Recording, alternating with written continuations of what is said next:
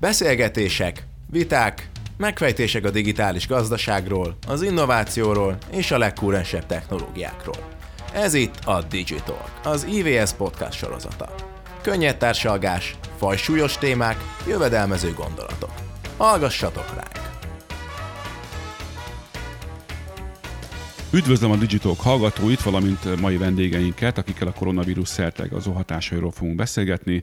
Tófabi Tamás médiakutató, Kertész János egyetemi tanár, illetve Jónap Rihárd, a Concord blog szerzője. Szervusztok! Bemelegítésként arról kérdeznélek benneteket, hogy az elmúlt időszakban, hetekben, hónapokban benneteket hogyan és miként érintett vagy foglalkoztatott a koronavírus témája. Szabad a választás, bárki kezdheti. János. Jó. Én a CEUN az adat- és hálózattudományi tanszéken vagyok, és van egy doktorandusz hallgatóm, egy kínai lány, akivel már egy ideje a kínai Twitter, a Weibo szerkezetét, az ottani népszerű hashtageket vizsgáljuk, és természetesen adódik, hogy ennek a reárványnak a kapcsán elkezdtük kutatni azt, hogy hogyan hat a hashtag népszerűségre ez a nyilvánvalóan mindenkit érdeklő jelenség. És nagyon érdekes dolgokat látunk már most, nem lehet még eredményekről zárt formában beszélni természetesen.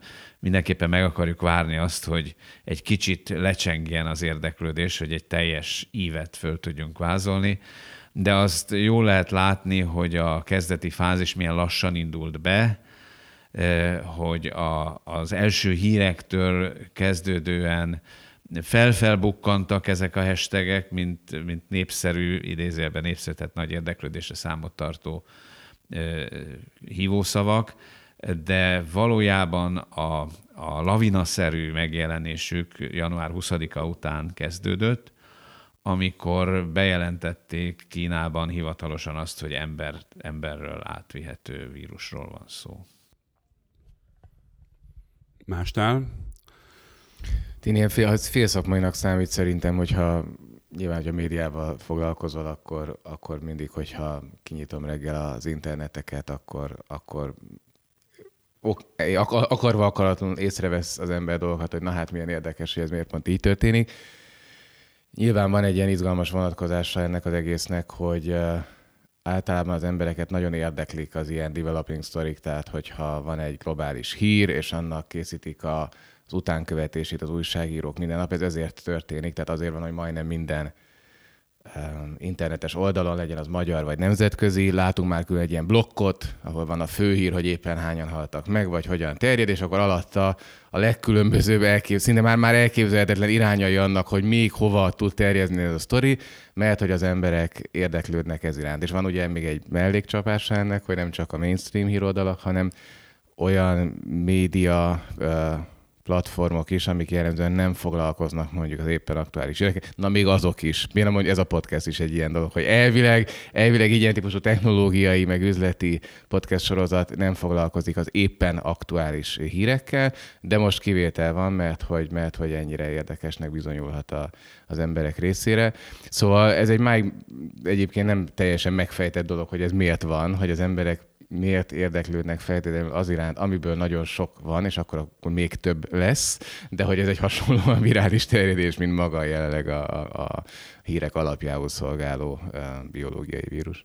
Igen, ennek a beszélgetésnek egyébként való ez is a célja, hogy nyilván megfejteni nem fogjuk ebben az egy órában kb., de azt körbejárni, hogy miért beszélünk erről ennyit, és az emberek miért beszélnek erről ennyit, miért pörög ez a téma ennyire, pedig erre egyébként, hogy hasonló sztorikra már korábban is volt példa. Úgyhogy téged sem hagylak ki persze a első körből. Nálunk is a Concord értékpapírnál olyan január 22-23-a volt talán az első két nap, egy szerda csütörtök, ahol, ahol, ahol a tőkepiac érdeklődése is világszerte kezdte ezt az egész dolgot komolyan venni az a nagyon érdekes dolog a globális tőkepiacokon, hogy az amerikai részvénypiac vezetésével egy egyre inkább egy eufórikus, az 1999-2000-es technológiai robbanáshoz hasonló részvénypiaci helyzet kezd kialakulni, tehát egy nagyon optimista hangulatú, szinte esésre teljesen képtelen részvénypiacra érkezett meg ez a hír, és bár voltak eddig beleadó hullámok, január végén két péntekkel, de nagyon érdekes dologként hatott eddig a tőkepiacra az, hogy tulajdonképpen a súlyos negatív híreket meghallotta a tőkepiac, beleadtak a részvényekbe, beleadtak általában a papírokban, de amikor kisebb jó hírek jöttek, akkor arra általában nagyobb vételek jelentkeztek. Tehát ez mutatta, hogy jelen pillanatban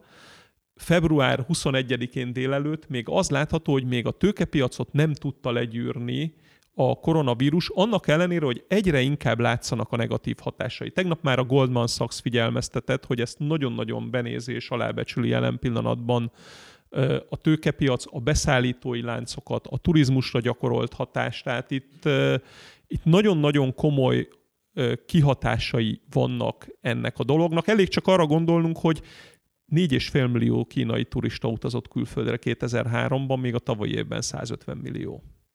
És felteszem az 1 millió forintos kérdés, hogy de miért? Tehát, hogy miért, miért várhatóak, nyilván mindenki maga területéről, vagy abból merítve, miért, miért várunk ekkora hatás és még további hatásokat egyébként ezzel a vírussal kapcsolatban. És itt szúrom közbe azt, hogy a, nem direkt nincs itt egyébként biológus vagy virológus, aki egyébként a egészségügyi oldaláról beszél, nem sajnos, akit felkértünk, nem tudta elvállalni, de lehet, hogy így talán még picit érdekesebb lesz a beszélgetés, mert ugye így egyszerűen kénytelenek vagyunk nem olyan szempontból nézni. Szóval visszatérve a kérdésre, ti, ti hogy látjátok, hogy mi, mi, mi az, mik azok a, a tényezők, ami miatt, hogyha jól vettem ki a szavaiból, még csak most fognak az igazi hatások gyűrűzni, és majd hatással lenni a különböző folyamatainkra, legyen az társadalmi, legyen az gazdasági. Tamás által vázolt jelenséghez szeretnék kapcsolódni. Itt ilyen kaszkádszerű folyamatokról van szó. Egymást gerjesztő jelenségekről.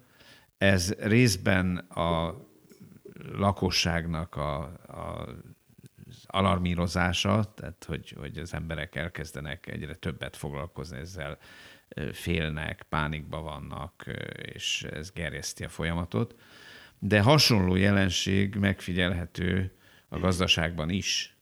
És ehhez még hozzájárul az, hogy ugyan lehet, hogy az amerikai tőkepiacokon e, ez egy felfelé ívelő szakaszban történt ez a, ez a járványkitörés, de az európai gazdaság szempontjából biztos egy rossz pillanatban jött, mert eh, ugye a német gazdaság az, az nagyon billeg, és, és eh, mindenki arról beszél, hogy jön a válság, jön a válság, és pont egy ilyen pillanatban üt be eh, egy, egy ilyen meglehetősen nagy gazdasági hatású, ma már ez, ebben azért többé-kevésbé mindenki egyetért, egy ilyen járvány által keltett gazdasági folyamat. Ugye csak egy, egy megjegyzés. A Volkswagennek van egy gyára, vagy lehet, hogy több is van, de egy biztos Kínában, ott leállt a termelés, ott nem tudom én, egy millió autó kiesik. Tehát ilyen jellegű dolgokról beszélünk. Ez, ez megint csak egy ilyen lavinaszerű folyamatot indíthat el, és ennek a, a következményeit nagyon nehéz megjósolni. Nem akarnám ezt az egészet a médiára fogni egyébként, az nyilván helytelen lenne, de azért én azt sejtem, hogy abban, ahogy hogy pánikolás, hogy, hogy nagy, nagy erős félelmek hullámoznak még a világban, azért mégiscsak van valami köze a médiának. Hú, ez jó, jó nagy, jó nagy lecsó, amiben belecsaptunk most, hogy a média, a média meg a társadalom azt Nem, akkor, és semmiképpen sem akarom rá, rátolni, tehát, hogy, de tehát pont azért vagy itt, hogy világítsd meg létszi ezt, hogy, hogy ez mennyire lehet hibáztatni, vagy az helyes magatartása, hogy na hát mert persze, mert a fake news és a stb. megy a pánikkeltés. Én nem vagyok ebben biztos, de, de ez jó látni, hogy mi történik pontosan. Már most, most el kell, hogy keserítsenek, hogy megvilágítani biztos, hogy nem fogom tudni, hogy ez egy nagy vita, ami már zajlik, amióta a média van, meg médiával foglalkoznak kutatók, vagy bármilyen professzióval emberek, hogy, hogy pontosan hogyan néz ki ez az egymást konstituáló viszony, hogy akkor a társadalomból termelődnek ki azok a jelenségek, amiről ír a média, a média akkor kiszolgálja az igényeket, amiket a társadalom nagyon-nagyon szeretne, bár, vagy pedig meghatározza azt, hogy mit akarjanak az emberek később. Tehát nyilván ennek vannak eltérő vonatkozásai, dinamikái. A koronavírus, tehát hogy lehetne elvileg egy tipológiát kiépíteni, hogy milyen típusú hírek azok, amik ugyanilyen uh, hullámban elindulnak, és egyre nagyobb hullámokat vetnek, és egyre inkább vonzák a tömegérdeklődést, és aztán valamilyen módon esetleg generálhatnak konkrét akciókat, amik történnek. Nyilván nem, akar, nem akarnám elvenni Rihát kenyerét, de pont az értékpapírpiac pont egy ilyen dolog, ugye, ahol elvileg lehet az, hogy nincsen semmi idézője ebben, az emberek elkezdenek valamit csinálni, mert hogy egy, egy hír szányra kell, és annak már kihatása van ugye a, a, akár a reál piacokra, meg megváltoznak a gazdasági folyamatok. De van fordítva, és akkor tényleg elkezd terjedni egy konkrét vírus, és az emberek valamilyen módon attitűdöt vesznek fel ezzel kapcsolatban, és hogy ez indokolt-e vagy nem indokolt-e, ez is egy másik kérdés, mert az emberek alapvetően gondolkodnak, mennek a saját fejük után. Tehát az, hogy most én meghallom itt a Magyarország fővárosában, Budapesten, hogy van Kínában egy járvány, ami indul, az én döntésem az, hogy, hogy hogyan reagálok erre úgy, hogy akkor most én megveszem a tartós tejet és a lisztet otthonra, és bezárkózom, vagy pedig úgy, hogy elmegyek mondjuk utazni esetleg Dél-Kelet-Ázsiában, ahol egy-két barátom most utazik például oda. Tehát, hogy, hogy vannak nagyon eltérő attitűdök. Az, hogy a, média mennyire erősít rá erre, ez egy, ez egy nagyon érdekes kérdés, mert amíg az emberek ugye kattintják ezeket a híreket, addig a hírek ott lesznek, és az egy másik kérdés, hogy milyen hangnemben íródnak meg ezek a hírek. Eleve az, hogy valaki pánikot kelt például, tehát hogy ez a klasszikus másik dilemmához hozzávezet mondjuk, hogy gyűlöletbeszéd történik-e, vagy véleménynyilvánítás történik-e, elvileg törvénybe ütköző lenne az, hogy pánikot keltsél, a médiában, mert, mert akkor jön a rendőrség és elvisznek. Mégis mi a határ a, konkrétan ugye a pánikkeltés, meg mondjuk a nagyon folyamatos felszínen tartás között, és akkor nyilván itt ki lehet mondani dolgokat, bizonyos típusú mondatok, amelyeket nem írunk le, stb. stb. Tehát, hogy ez bonyolult igazából, én számomra ez a helyzet valamivel tisztább, mint más helyzetek, amikor, amikor nem egyfajta szigorúan kulturális konstrukcióról van szó, ilyen például egy merénylet, például amikor történik egy merénylet egy elszigetelt távoli helyszínen, és nagyon-nagyon-nagyon-nagyon hosszú hullámai vannak, amelyek azt boncolgatják, hogy ki volt, miért tette, honnan jött, holott az is lehetséges, hogy egyszerűen csak egy egyszerű vélet, mint a Breivik eset erre tipikus példa, ami egy hatalmas nagy önvizsgálatot mindent indított el, holott lehet, hogy az egy egyszerűen csak egy magányos őrült volt, aki elkövetett egy ilyen, ilyen cselekményt, és egyáltalán nem összemosandó mondjuk egy um, idegengyűlölet hullám tendenciózus növekedésével, ami elvezetett valahova, vagy mondjuk egy vírus visszhangjával, ami pedig egy biológiai létező, és, és valamilyen módon reflektálni kell rá. Két dolgot szeretnék ehhez hozzáfűzni. Az egyik az, hogy a vírus veszélyessége, a terjedés sebességének a, a nagy értéke és a médiában megfigyelhető jelenség, ezek összefüggő dolgok. Tehát e, ugyanannak a dolognak két különböző oldaláról van szó, és ez a globális világ, amiben élünk. E, nyilvánvaló, hogy a, a média e, rendtenetesen gyorsan tudja híreket terjeszteni, akár álhíreket is, pánikot tud kelteni, és így tovább. De az egész nem lenne olyan érdekes, hogyha nem lenne valóban akuta veszély, éppen a a világ összezsugorodása miatt, hogy egyik pillanatról a másikra egy másik kontinensre lehet hurcolni egy ilyen vírust, és egy újabb gócot létre, létre lehet hozni, ahol, ahol a terjedés megint csak megindulhat. Tehát ez, ezt kell látni, hogy, hogy itt nem arról van szó, hogy van a vírus terjedés, és akkor van ettől függetlenül a, a médiumoknak a, a szerepe, hanem ez ugyanaz a dolog két oldalról megfigyelve. A másik, amit mondani szeretnék, és ez kapcsolódik ahhoz a kutatáshoz, amiről az elején beszéltem, e, itt is meg lehet figyelni ezeket a különböző attitűdöket. Tudni kell, hogy a, Weibo, ez a e, kínai Twitter, ez azért lett bevezetve, mert a, a kínaiak ellenőrizni akarják ezt a közeget, nyilvánvalóan befolyásolja a kínai vezetés, a, a hatóságok, az, hogy hogyan és mi terjed. Ugyanakkor azért egy relatív szabadság mégiscsak van ezen a közegen. És jól meg lehet figyelni a különböző attitűdöket, amikről Tamás az előbb beszélt, hogy, hogy van, aki azt mondja, hogy nyugi-nyugi, a hatóság fogja tudni, hogy mit kell csinálni, nem kell pánikba esni, van, aki az ellenkező véglet, és, és elkezdi mondani, hogy, hogy ja Istenem, mi történik. És az nagyon érdekes persze, hogy ahogy halad előre a, a járvány, úgy hogyan változik ezeknek a csoportoknak az aránya, és ilyesmit vizsgálunk. Ricsi, te pedig utazol holnap Vietnámba. Igen, ez már tavaly április végén le lett foglalva. Bedobom ezt is a köztudatba. Volt, hogy... volt, volt egy kis izgalom, azért úgy február eleje környékén ezzel az úttal kapcsolatban. Bennem most is van egy kis izgalom. Tehát ahogy látom, ami Dél-Koreában hirtelen kezd felbukkanni, egy második gócpont, még ha nem is egy másik kontinensen, de egy teljesen kiszámíthatatlan, és előre senki nem mondta volna meg egy vagy két hete, hogy Dél-Korea negyedik legnagyobb városában bukkan fel nagyon nagy hirtelenséggel egy újabb gócpont. Tehát ez benne van ebben a dologban.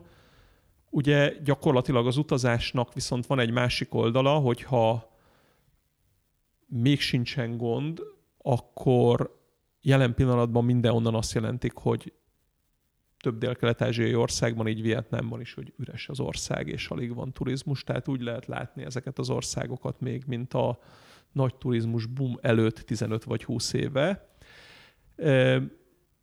Ez egy személyes szempont. A, a tőkepiacokat nézve ez, ez robbant ez a hír. Tehát egyszerűen olyan elementáris erővel robbant be január végén a, a tőkepiaci híradásokba, hogy abszolút első számú ö, figyelendő témává vált ez, és mindenki elkezdte és próbálja elemezgetni ennek a, a potenciális hatásait, és jelen pillanatban kettő ok miatt nincs, vagy nem volt eddig még mélyebb hatása a, a tőkepiacokra.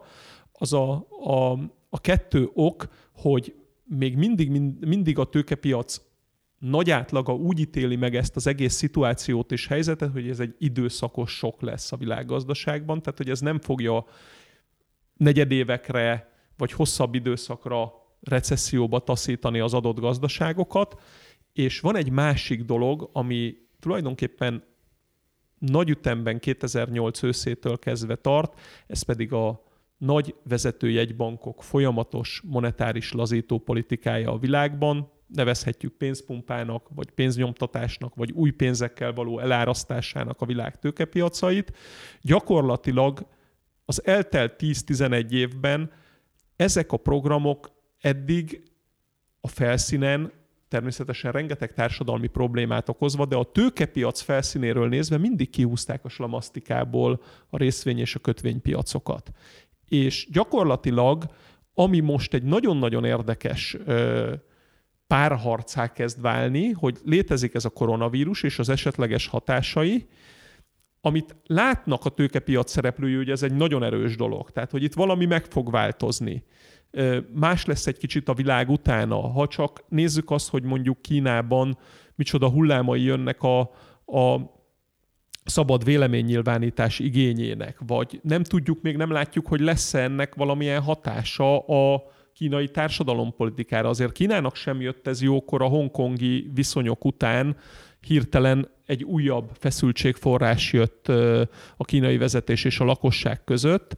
Tehát egy másik világ lesz, viszont van egy verhetetlenségbe vetett hite a, a jegybankokkal kapcsolatban, és a világkereskedői gyakorlatilag illetve alapkezelői, meg a pénzt mozgató emberek azt mondják, oké, itt van ez a dolog, hát majd nyomtat pénzt a Fed, majd nyomtat pénzt a, a kínai egybank, majd nyomtatnak pénzt a japánok, és eddig megoldotta a pénznyomtatás ezeket a helyzeteket, majd megoldja ezután is. Én azért ebben az évben ezzel kapcsolatban egy kicsit szkeptikus vagyok, tehát a, a pénznyomtatásnak is elérkezik egyszer az a hatása, amikor már nem lehet tovább megvalósítani.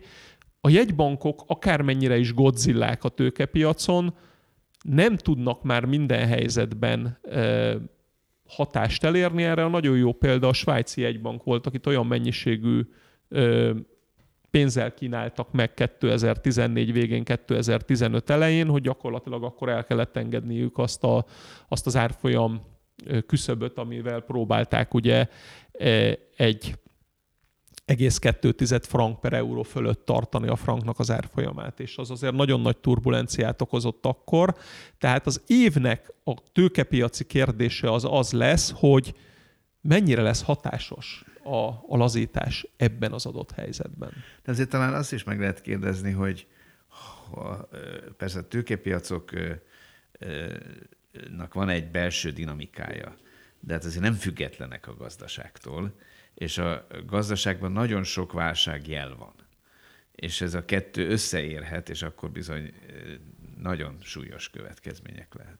Igen, tehát pontosan egy olyan évhez érkeztünk, amit még a kettővel ezelőtti fedelnök, a Ben Bernanke egy préri farkas pillanatként emlegetett 2020-ra nagyon-nagyon gyakran, hogy mint a gyermekkorunk mesébe, amikor a préri farkas kirohant a szakadék fölé, és megállt egy pillanatra. Tehát nagyon-nagyon sokan említették, hogy a világgazdaság 2020-ra nagyon-nagyon könnyen eljuthat egy ilyen helyzetbe.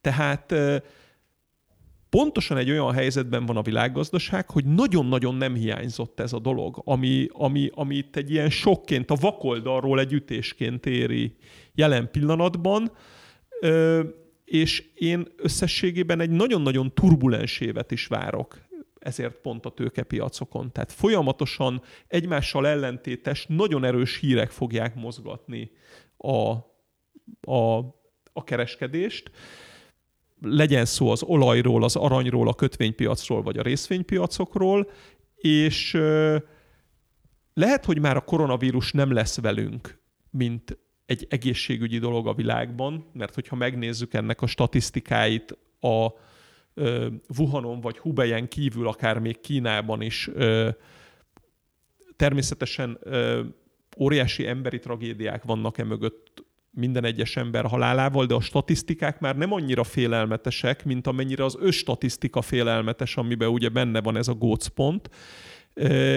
Én nagyon-nagyon azt gondolom, hogy a gazdasági hatásai és a gazdasági hírek azok nagyon sokáig velünk lehetnek. Tehát ez egy ilyen időzített bomba, és időzített bombaként ott lehet velünk. Tehát ez nem egy közegészségügyi vagy egy ilyen bulvárhír lesz innentől kezdve, hanem, hanem ott lesz velünk március közepétől, áprilistól, májustól, folyamatosan ott lesznek a hatásai. Emlékeztek egyébként valami hasonlóra az elmúlt pár évtizedből, ami, ami, ami ilyen hatású volt, és mondjuk mind hármatotok területét érintette?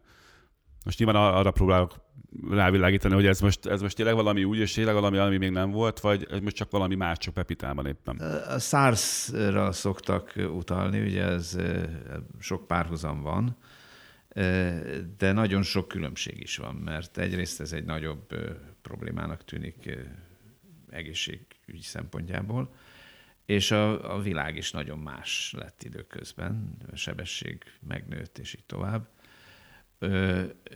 nagyon sokat fejlődött egyébként az epidemiológia is azóta.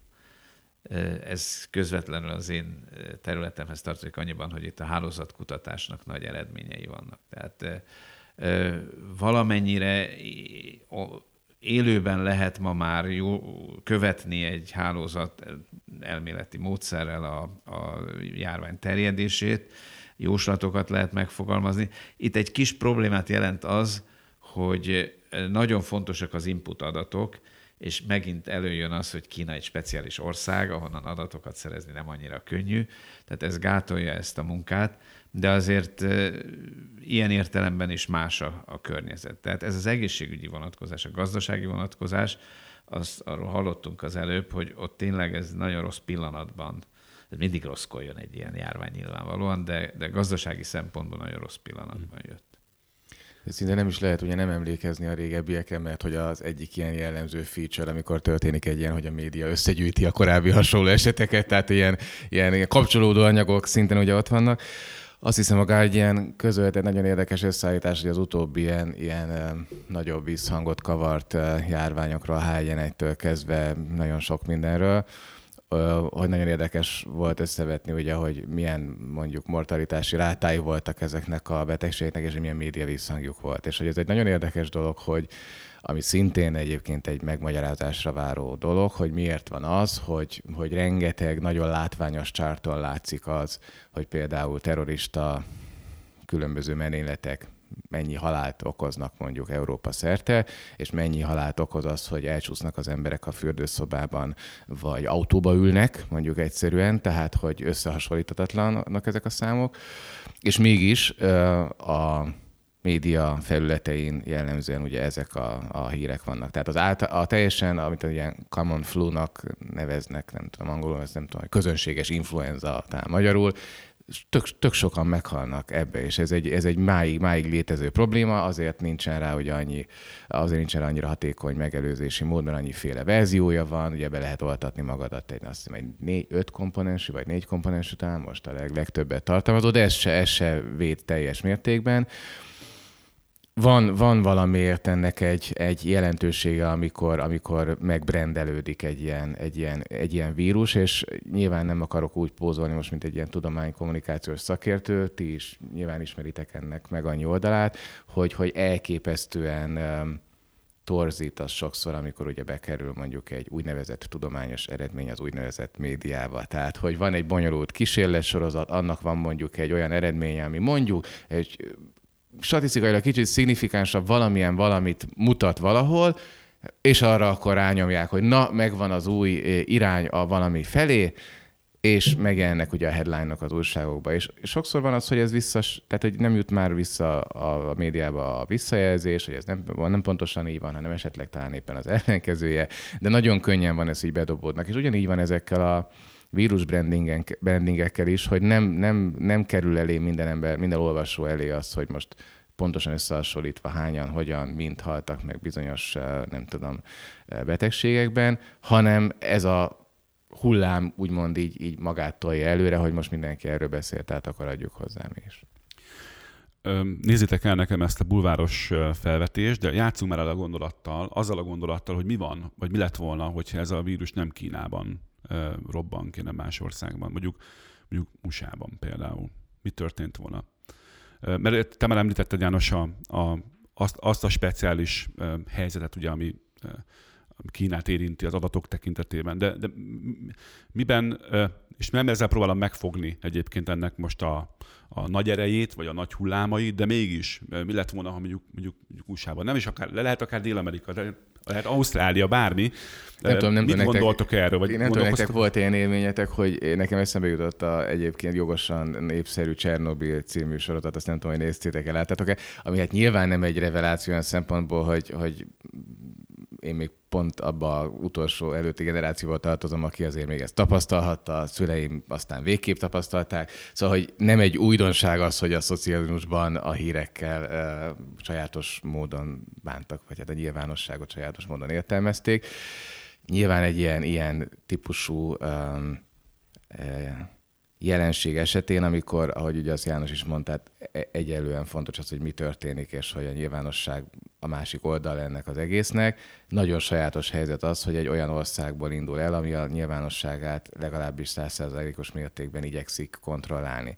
Tehát szerintem mindannyian szkeptikusak vagyunk azzal kapcsolatban, hogy éppen amikor a, olvasunk valamit a, a, egy, egy felületen, az interneten, vagy a televízióban, és konkrétan a valóság-e vagy sem. Ezt igazából nem tudhatjuk, és nem is kell, hogy legyen ilyen ambíciónk, hanem inkább az az érdekes, hogy a megjelent hírek, szövegek, értelmezések hálózata egymáshoz hogyan kapcsolódik, és ilyen szempontból azért ez valószínűleg egy nagyon-nagyon sajátos kontextust ad ennek, mert, mert a kiinduló információkról szerintem joggal feltételezhetjük, hogy hogy, hogy, hogy nem, nem, nem, biztos, hogy, nem biztos, hogy teljes mértékben fedik a valóság minden részletét, ahogy azt szokták mondani, hiszen általában ez így szokott lenni a, a Kínával kapcsolatos Igen. hírek esetén, vagy pozitív esetén. De legalábbis a, a járvány kitörésnek az elején biztos, hogy így volt. Azóta ugye megbüntették a városvezetés, stb. Tehát ez, ez találtak felelősöket azért. De nyilvánvaló, hogy a rendszer jellegéből következett az, ahogy ők reagáltak. A H1N1 Mexikóból indult, ez egy más konstelláció volt. Azért ott is volt kapkodás az elején, nem ismerték fel, hogy ez mennyire súlyos vagy nem súlyos probléma. Hozzá kell tennem, hogy végül az derült ki, hogy a H1N1 nem volt egy annyira súlyos vírus, mint a, a koronavírus most. Egy picit visszautalnék egy előző megjegyzéshez. Persze a közönséges influenzának is vannak halálos áldozatai, és hogyha a számokat nézzük, nyilván sokkal több halálos áldozata van, mint eddig a koronavírusnak volt. De nagyon természetes az, hogy egy új ismeretlen vírussal kapcsolatban óriási érdeklődés és félelem alakul ki, hiszen nem lehet tudni, hogy, hogy mennyire veszélyes. Úgy tűnik, hogy ez egy igen veszélyes vírus, mert azért az arányok rosszabbak, mint egy közönséges influenzánál. Nagyon nehéz megjósolni azt, hogy megmondani azt, hogy mi történt volna, hogyha ez egy nyílt társadalomban történik, Egyesült Államokban mondjuk. Hát valószínű, hogy nem nem lett volna az elején ez a titkolózás vagy félrevezetés, de azért az is nagyon impozáns volt, ahogy egy nap alatt, vagy néhány nap alatt fölépítettek egy kórházatot, ami szintén a, a kínai rendszernek valamilyen értelemben a folyamánya volt. Nem tudom, hogy lehetett. Tehát szerintem is a, nem robbant volna így a hír tulajdonképpen egyfajta hírzárlatból, vagy eltitkoltságból, vagy el, elfolytottságból, hogy ott valami, valami baj van, viszont elképesztően tehát én nehezen képzelem el, hogy ugye hát másak a méretek nyilván, de 60 millió embert helyeztek kvázi egyfajta ilyen nagyobb karantén alá, és jelen pillanatban is 780 millió embernek korlátozott az utazása Kínában. Én ezt azért nehezen tudom elképzelni, hogy ezt egy fejlett társadalomban hogy oldották volna meg. Már csak abból látva, hogy a két hajó, ami ugye keringett a világban, javarészt 60 és 70 évnél idősebb fejlett világbeli idős emberekkel, és, és gyakorlatilag ezeknek ugye most azért felmerül, hogy Japánban hogy helyezték karantén alá ezt a Diamond Princess, de már ott is, ahogy jöttek a hírek, hogy mennyire viselik el, el az emberek ezt a kéthetes karantént, azért nehéz elképzelni azt, hogy mondjuk egy Egyesült Államok beli vagy egy európai várost így le lehetne zárni anélkül, hogy ott ne törnének ki bizonyos szintű lázongások az ilyen intézkedések ellen. A podcast epizódnak témát szolgáltató járvány 2019. decemberében bukkant fel először Közép-Kína legnagyobb városában, Wuhanban. A megbetegedés okozója egy újonnan kimutatott koronavírus, amely az egyéb koronavírusokhoz hasonlóan légúton, valamint szájon át fertőzhet. A COVID-19 kódnével ellátott vírusfertőzés jellemző tünetei közé tartozik a magas láz, a száraz köhögés, izomfájdalom, levertség, illetve később tüdőgyulladás. A COVID-19 megbetegedés megelőzését segítheti a gyakori kézmosás, kézfertőtlenítő használata, valamint tényleges járványhelyzet esetén védőmaszk viselése. A járványjal kapcsolatos hiteles hírekért és információkért kerest fel a Nemzeti Népegészségügyi Központ weboldalát az nnk-gov.hu címen. Az is felmerült bennem egyébként, hogy a, ha már itt emlegettük a, a híreket, a forrásokat, ti, ti honnan tájékozódtok? Hogy, hogy, hogy lehettek sehogy? De mégis hogy lehettek biztosak, vagy picit biztosak abban, hogy amit olvastok, az valamennyire igaz? Most nyilván nem konkrét forrásokat várok tőletek, akár persze azt is, hanem hogy hogyan, hogyan válogattok, mi, mi a metódus erre? Jelen pillanatban ugye mi belülről is szűr, szűrjük, van, van olyan ö, a cégnél, aki stratéga, elemző, akitől minden nap kapunk egy hírflót a, az egész dologról napi kettőször, háromszor. Ők Twittertől kezdve elképesztő nagy merítéssel szűrik az információkat a világból. A Bloombergnek a felületén, ugye, ami megjelenik Reuters, Reutersnél, azok mindig ilyen kiemelt hírek. Én személy szerint a CNN-nek a newsflow-ját azt követem erről a az eseményről, és mindig nézem, hogy mennyire az első helyen van, mennyire kerül esetleg valamilyen, valamilyen más hír mögé, és, és a statisztikákat ilyen adat szempontjából figyelgetem a dinamikáját az egész dolognak, az elterjedését, és látszik egyfajta nagyon komoly hullámzás, hogy volt olyan pillanat, hogy már úgy tűnt, hogy ez nem fog elterjedni a világban, aztán a két hajónak a kikötése, illetve most ez a dél-koreai helyzet, ez, ez, ez megint kételyeket ébreszt ezzel, tehát ez egy, egy nagyon-nagyon furcsa helyzetté kezd válni így mert, mert iszonyatos amplitúdóval hullámzik az erről jövő híráramlás, ami, ami így a tőkepiacot is eléri. Tegnap már egy flash crash volt például az amerikai tőzsdéken, több hír jött össze egyszerre, és az addig teljesen érinthetetlenek hit technológiai részvényekből többen 3-4-5 százalékot egy 20-25 perc alatt estek, arra a hírre, hogy 36 újabb megbetegedés van Pekingben, és pontosan most érte el a tőkepiacnak azt a, az a hatás, hogy te úristen, akkor mégis lesz baj, mégsem annyira időszakos lesz ez az egész dolog. Tehát egy, egy rettenetes idegességet hoz most már ez a híráramlás itt a, a, a tőkepiacoknak a világában. Még ha visszatérhetnék arra, hogy mi ezt tudnám ezt az egészet én hasonlítani, természetesen a beszűkült saját tőkepiaci kis szemüvegemen át nézve, akkor számomra egyértelmű a hasonlóság a 2001-11-es terrormerényletre, ott is a, a derült égből, vagyis akkor nem volt annyira derült ég, mert ugye éppen másfél éve már estek a technológiai részvények vezetésével a, a, a részvénypiacok, és egy ilyen depressziós hangulat volt eleve a tőkepiacokon, de úgy a semmiből érkezett egy, egy olyan hír, amivel aztán hetekig, hónapokig első szinten kellett mindenkinek foglalkoznia, én, én ahogy ez a hír berobbantott a január 20 és 23-24 között, most megint egy teljesen hasonló dinamikát érzek ebben a dologban, hogy így jött valami, és akkor ez úgy oda került, és, és hirtelen teljesen megjósolhatatlanul valami ott van a fókuszban. Ha, ha még, a, amíg a hírfogyasztásra vissza tudunk kanyarodni, egyébként nyugodtan eltérhettek a témát, úgyis vissza fogom terelni, úgyhogy ne aggódjatok. Tehát erre a kérdésre utalva, nyilván a hazai és nemzetközi sajtóból próbál az ember tájékozni. Nekem megvan az a plusz előnyöm, hogy közvetlen kínai forrásokat is tudok nézni a hallgatóm segítségével. Én ugye nem tudok természetesen kínai, vagy nem természetesen nem tudok kínaiul, de ilyen formán első kézből is lehet híreket kapni.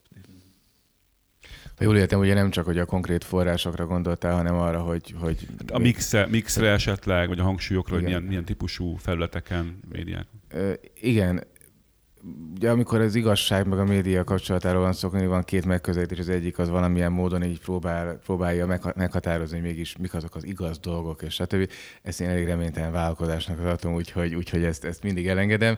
Én az ilyen konstrukcionista megközelítésben hiszek, hogy azok a források, amik jellemzően inkább olyan dolgokat mondanak, amikről kevésbé derül ki, hogy mondjuk nem volt igaz, vagy tévedés volt, azoknak jobban el, elhiszem, hogy valószínűleg majd fog mondani olyasmit most is nekem, ami, ami, ami nem tévedés, vagy nem fake news, vagy hasonló. És ennek megvannak a maga jelei. Tehát, hogyha látom azt, hogy egy újság nagyon-nagyon törekszik arra, hogy, hogy most én olvas, Léci olvassa Léci kattints rám, bombasztikus, stb., és nem a tények közlését helyezi mondjuk előtérbe, akkor nagyon valószínű lehet, hogy ez az akarás, ez elvihet odáig egy médiát, hogy, hogy olyasmit mondjon, ami esetleg nem teljesen biztos, mert az a fő preferencia, hogy olvassák, és nem az, hogy, hogy informáljon, és akkor nyilván itt már ketté válik a dolog, mert ha én egyáltalán nem akarom a bulvárt kárhoztatni, szerintem helye van a média típusok között, semmi gond nincsen a bulvárral, az egy más, típus, más típusú funkció, tehát ez nem arról szól, hogy most akkor informálódjak,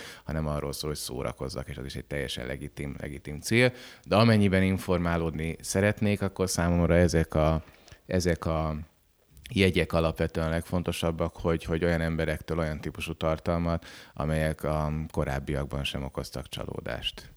És ha már nálad a szó, azt te tapasztalod-e, hogy, a, hogy az álhír hullámokat a különböző platformok, és itt most ugye akár a Twitterről, a Facebookról is beszélek, meg a bármelyik másikról, mit tesznek, vagy milyen lépéseik vannak, hogy ezeket valahogy visszaszorítsák, vagy, vagy hát, háttérbe tartsák.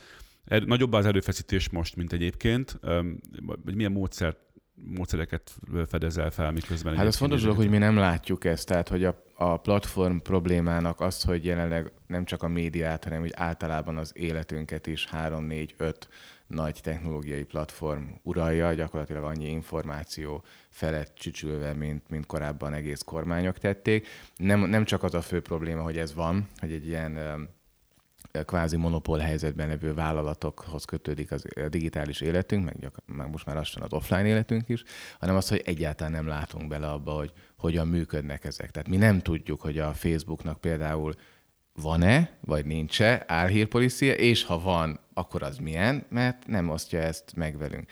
Amit lehet tudni viszont az az, hogy nem feltétlenül érdekük ezeknek a platformoknak, hogy küzdjenek, éppen azért, mert ez nagyon nagy mértékben generálja a forgalmat, az emberek kattintanak, olvasnak, és ez jó, ez nekik ez jó. Tehát amíg jó, addig, addig ugye nehéz, nehéz erre mit mondani, rengeteg olyan kutatás volt, részben, ha jól tudom, hálózatelemzési alapon is, ami mutatta, hogy, hogy bizonyos hálózatokban a fake news, fake newsnak most fake news alatt most olyan híreket élünk, amire egyértelműen bebizonyosodott, hogy nem volt mondjuk igaz, akár jobban is terjedtek, mint például azok a hírek, amelyek mondjuk a cáfolatukról szóltak, vagy éppenséggel teljesen átlagos hírdarabkák voltak. Tehát ez, ez, ez, ez, ahogy egyébként az internet előtt is volt, tehát a pletyka, a, a, a félinformáció, a dezinformáció, az, az ragadós is tud lenni nagyon, és, és a platformok pedig örülnek, hogyha valami ragadós. Kicsit ördögi körnek érzem ezt a, a dolgot, gondolom egyetértetek vele. Parancsolj! Az, nem de, tudok más mondani. Én, én arra gondoltam, hogy esetleg a, a Tamásra úgy tudsz reagálni, hogy a, ugye a hálózatelméleti szempontból egy ilyen nagy erejű történés, mint a, mint a vírusfertőzés, meg annak a terjedése milyen hatással van. Tehát a technológiákat, az elméleteket megmozgatja, a kutatások ilyenkor jobban felpörögnek el. Ugye ebben mi nem, az átlag ember, a laikus ember ebben nem lát bele, de ennek kíváncsi lennék a mechanizmusára. Igen, kétféle oldalról lehet a hálózatelmélet szempontjából ezt megközelíteni. Az egyik, amire már utaltam korábban, ez az epidemiológiai aspektus. Ugye ez egy, ez egy idézőjelben szép eset, ahogy az orvos is ugye azt mondja, hogy de gyönyörű vakbél gyulladás, ugye? Ez egy, egy szép eset, amit fontos és érdemes kutatni, és tudok is róla, hogy a kollégák teljes gőzzel vizsgálják, és próbálják a predikciókat megfogalmazni. A másik oldal persze az a, a médiumokon zajló, szintén terjedési jelenségeknek nevezhető folyamat, ami, hát mi is vizsgálunk ilyeneket.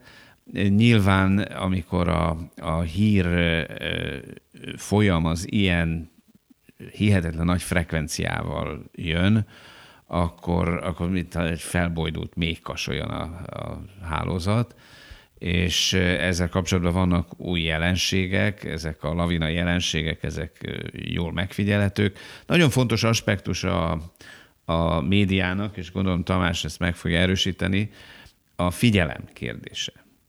Tehát az, hogy egy hír el tudjon terjedni, ahhoz figyelmet kell kelteni. Hiába igaz valami, ugye ez a postás és a kutya esete, hiába igaz valami, az embereket nem érdekli csak akkor, hogyha a figyelmüket sikerül fölkelteni. És a, egy-egy ilyen hírnek a, a figyelem görbéje az olyan, hogy felível, és aztán, ha nagyon érdekes hír, akkor egy darabig fent marad, és utána lecseng. De két dolog miatt tud lecsengeni egy ilyen hír. Az egyik az, hogy a figyelem elhal, nem lesz már érdekes. A másik az, hogy egyszerűen jön egy új, és az, az még érdekesebb, és még érdekesebb. És most egy ilyen szakaszban vagyunk, hogy, hogy szinte nincs ideje a hírnek lecsengeni, mert jön az új, és jön az új, és jön az új. És ezek olyan jelenségek, amelyek érdekes és új tudományos eredményekhez vezethetnek. Most pedig egy kis kitérő. Elmondjuk, hogy hol tudhatsz meg még többet a technológia és az egészségügy összefonódásáról. A digitalizáció egyre mélyebben és átfogóbban formálja át a különböző iparágakat. Az IVS nem csak itt, a podcastban, hanem rendezvényein is apait, anyait belead a szemléletformálásba és útmutatásba. Április 7-én a Smart konferencián a bizalom kérdését feszegetve előkerül a digitális egészségügy is. Hogyan formálja át az AI a betegellátást és a diagnózis alkotást? Meddig optimalizálható technológiával az ember? Hogyan lehet felelősségteljes egy egészségügyi innováció? Inspirálódj te is a Smart konferencián. Mit gondoltok, kik a legnagyobb nyertesei és legnagyobb vesztesei ennek a mostani folyamatnak. Tudom, egy nagyon általános, meg szép kérdés, de lehet egyes számban is. Tehát a legnagyobb, és akkor megkönnyítik a dolgotokat.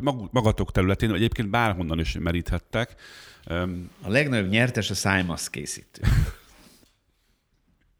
Igen, mi is egyébként erről beszélünk felvétel előtt, hogy valószínűleg ők már a milliókat számogatják azóta. A kézfertőtlenítő. És a kézfertőtlenítő. De mondjuk esetleg olyan nagyobb fókuszban nézve állami, gazdasági szinten, kulturális szinten, társadalmi szinten meg tudtok-e határozni szereplőket, akik, akik ezen nagyot buktak, vagy akik, akik ezen éppen hogy nagyot nyertek? Hát nem tudok most konkrét számokat, mert most éppen nem beszéltem erről a kollégákkal, de a médiának biztos, hogy jó tehát, hogy a média tradicionálisan a historikus legnagyobb récseit akkor tudja elérni, amikor globális események vannak. Szeptember 11 például, amikor mindenki rohan a tévéhez, bekapcsolja, megveszi az újságot. A, egyébként a hazai akkor, akkor már ugye meg kialakulóban, stabilizálódóban levő magyar online média is akkor érte az első nagy eredményeit egyébként. Szóval a média az mindenképpen jól jár minden ilyen eseményel és ki nem jár jól, mert nem hagylak békén, míg ezt nem mondasz egy, egy vesztest is, aki... A komfortzónámat semmiképpen sem hagyhatom el, tehát hogy, hogy a médián kívüli szereplők ugye ki nem jár jó, nyilván, nyilván ezt, ezt, ezt Rihát jobban látod, hogy a gazdasági szereplők közül kinek nem jó. Nyilván ez egy összetett dolog, tehát a háborúban is tök jól keresnek a fegyvergyártók, de közben elég sokan ha jól tudom, rosszul járnak közben. Tehát nyilván egy ilyen, egy ilyen járvány is lehetőség lehet gyógyszerfejlesztőknek, stb., hogy elképesztő összegekhez jussanak, közben pedig egy más ágazata, akár az egészségügynek, akár a gazdaságnak nagyon rosszul jár, de hát ehhez én egyáltalán nem értek, úgyhogy az arra hivatottaknak átadom a szót. Tulajdonképpen volt egy érdekes megfogalmazás, nem tudom kinek, hogy jelen pillanatban a világ legnagyobb távmunka kísérlete is zajlik, és gyakorlatilag egy kényszeredett helyzet alakult ki arra, ami már így terjed a világban, hogy fél nap, egy nap, egy héten, már távmunkában végezhető sok helyen, és ennek megfelelően a tőzsdén voltak olyan nyertesek, technológiában, aki például Zoom Video Communications, aki egy ilyen videokonferencia szervező cég, tehát ezek felfutottak, tehát rögtön jött az, hogy ahol nem kell az ember-ember kapcsolat, hanem ez megoldható a neten keresztül ők, ők nekik azonnal robbantak az árfolyamok, amint más papírok estek. A legnagyobb vesztesek között az mindenképpen szerintem jelen pillanatban Dél-Kelet-Ázsia turizmusa, illetve az Ázsia, Ausztrália, ez az Asia Pacificnek a, a turizmusa óriási veszteséget szenved. Számomra a híráramlásoknak volt egy másodlagos hatása, hogy jönnek folyamatosan a hírek, a statisztikák, és, és egy ilyen felébredés zajlik bennem, hogy te, te, te atya világ ez a, a, a Kína micsoda növekedésen ment át, és micsoda szerepet tölt be már a világgazdaságban. Tehát például 2009-ben nagyságrendileg mind Tájföldre, mind Japánba egy-egy millió kínai utazott el turistaként. A tavalyi évben már Japánban 9, Tájföldön 10 millió kínai turista volt. A japán turizmus költésnek, amit a külföldiek visznek be az országba, jelen pillanatban a tavalyi teljes évre vonatkozóan 37%-át adják a kínaiak a maguk 16 milliárd dolláros költésével. Pont tegnap láttam, hogy Kyoto már üres Kyoto kampányt folytat a külföldieknek, hogy most kell jönni turistaként, mert egyszerűen turista helyett utazó lehet az ember, ami utoljára talán a 90-es években vagy a 2000-es évek elején fordulhatott elő. Tehát, hogy nem a turista hordákkal együtt sodortatja magát egy helyen, hanem utazóként az üres helyen tud részt venni. Számomra az egyik legdöbbenetesebb statisztika az az, az volt, hogy tulajdonképpen már, már közel 50%-át adja az egész ilyen dél-kelet-ázsiai régió turizmus GDP-jének a kínai, adják a kínai utazók, akik ugye most hónapokra valószínűleg kiesnek, így azok a vállalkozások, akik feszítettek, hitelből finanszírozottak abban az adott régióban, azok nagyon-nagyon súlyos veszteségeket kell, hogy elszenvedjenek. A vietnámi turizmus ö, figyelmeztetett, hogy a következő három hónapban 7,7 milliárd dollár esik ki az országból. Azért az egy ilyen helyen nagyon-nagyon komoly léptékű kiesés. A másik döbbenetes statisztika az az ausztrál és amerikai egyetemeken a külföldi hallgatók voltak a számomra. Jelen pillanatban a külföldi hallgatóknak a 38%-a az ausztrál egyetemek kínai, egyébként 19% indiai, és az amerikai egyetemeken 34% kínai, ott is 18 vagy 19% az indiai, és az ausztrál egyetemeknek például a finanszírozása az egyre inkább a külföldi hallgatókra épít, tehát a 10 évvel ezelőtti 10%-át adta az egyetemeknek az árbevételének a külföldi hallgatóktól származó tandíj, tavaly már 23%-ot adott, és ugye ennek a 38%-a jön a kínai hallgatóktól, tehát itt, itt nagyon-nagyon szűk hely lett már a világ, és, és, és egybe vagyunk, és egy ilyen kiesés, és a Kínának a növekedési dinamikája ezekben a fajta fogyasztásokban vagy költésekben, akik egyre inkább építenek rá, mint a dél-kelet-ázsiai turizmusnak a szereplői, vagy az ausztrál kisebb mértékben, de azért egyre komolyabban az amerikai egyetemek. Számukra ez azért minden egyes nappal vagy héttel egyre komolyabb problémát jelent. Ha, ha lehet egy kicsit off topic, mondom, ez, ez inspiráló volt, amit mondtál, ez az otthoni munkával kapcsolatban, hogy eszembe jutott, ugye, hogy beszéltünk arról, hogy a hírek, meg az események azok hogyan alkotják ugye a társadalomnak a, a két oldalát, ugyanannak a két oldalát, hogy a kommunikáció történelemben, hogy egy ilyen vízválasztónak nevezik a kommunikáció, amikor elvált az emberi test mozgatásának a sebessége a kommunikáció sebességétől. Tehát amikor volt mondjuk egy transatlanti távírókábel, ott ugye meg lehetett azt csinálni, hogy pár perc alatt átment az információ, korábban ugye meg hetekig kellett magát az em, em hát vagy, vagy a levelet, de a levél az együtt utazott az emberre, tehát nem nagyon lehetett nagy év ezredekig ugye gyorsabban információt juttatni, mármint egy szubstanciális információt, ne füstjelek, oké, rendben, de hogy rendes leveles, stb. És hogy hogy régebben, amikor egy ilyen típusú vírus mondjuk nagyon keményen lesújtott egy területre, akkor a híre az úgy juthatott el, ugye, hogyha valamilyen hírmondó elvitte ezt a dolgot, aki lehet, hogy maga is fertőzött volt. Tehát a hírek terjedése az lehet, hogy valamilyen módon össze is fonódott magának a fertőzésnek a terjedése, és ez most teljes mértékben külön van. Tehát az, hogy van egy ilyen vírus dinamika, terjed valamilyen módon, teljesen függetlenül, ter, ter, teljesen függetlenül néz ki az erről szóló híreknek a terjedése, hiszen mondjuk az interneten vagy az elektronikus médiában nem szükséges már emberi interakció ehhez, akár csak ugye a munkában, tehát ez valószínűleg még bonyolultabbá teszi ezt az egészet. Igen. E, ehhez a távmunkához csak megint egy ilyen első kézbeli információ valóban ez történik. Tehát Kínában most ugye nem járnak be az emberek a munkahelyükre, és aki tud, az távmunkában dolgozik. Tehát ez, ez már létezik, ez nem a, a jövő, hanem ez a hatás, ez már most megvan. E, utalva arra, hogy előnyök és hátrányok, vagy nyertesek és vesztesek, e, hát nyertesek lehetnek valóban azok a, az ágazatok, vagy azok a területek, ahol, ahol tudományos munka folyik, hát erre utaltam az előbb, ugye az epidemiológia szempontjából lehet itt nyereségre számítani, vagy, vagy a hálózatkutatás szempontjából. És hát a veszteség az, az globális, mert akár Magyarországon is már lehet érzékelni a veszteségnek egy bizonyos aspektusát, és az előítéleteknek a növekedése. Ugye az, hogy, hogy a, a vietnámi boltos kénytelen kiírni, hogy vietnámi vagyok, hogy bemenjenek a boltjába, ez mutatja, hogy itt, itt tényleg irracionális reakciók is vannak. Még egy megjegyzés, amit nem ide tartozik, csak el kellett volna valamikor korábban mondani, ugye az időzítéssel kapcsolatban, idézőjelben időzítéssel, hogy nem csak a világgazdaság szempontjából jött ez rosszkor, hanem ugye ez a kínai új évkor történik mindez, ami megint csak borzasztó erősen amplifikálja a terjedést, hiszen Kínában ez az új év, ez kb. olyan jellegű ünnepség, mint, a, mint karácsony nálunk. Tehát az emberek utaznak, meglátogatják a család tagjaikat. Tehát ez, ez is hozzájárult a, a terjedés növekedéséhez. Egyébként lehet, hogy rosszul gondoltam, de én azt, én azt hittem, hogy a kínaiak, kínai üzlettulajdonosok teszik ki azt, hogy vietnámiak vagyunk. Ez is lehet.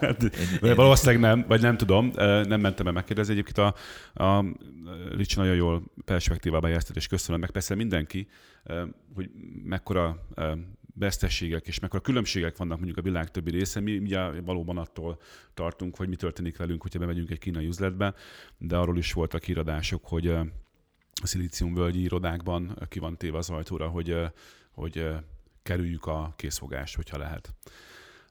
Én veletek nem fogom kerülni a készfogást. Nagyon szépen köszönöm, hogy itt voltatok, és hogy a értékes gondolatokkal töltöttük meg ezt a majdnem egy órát. Tófalvi Tamásnak, Kertész Jánosnak és Jónap Rihárnak köszönöm, hogy itt voltatok. Sziasztok! Köszönöm. Ez volt a Digitalk, az IVS podcast sorozatának legfrissebb kiadása. Ha mindent tudni akarsz a digitális gazdaságról, az innovációról és a legújabb technológiákról, akkor kövesd a műsort az IVS platformján. A műsorral kapcsolatos észrevételeket, ötleteket a digitalk.ivs.hu e-mail címen várjuk. Hamarosan újra találkozunk.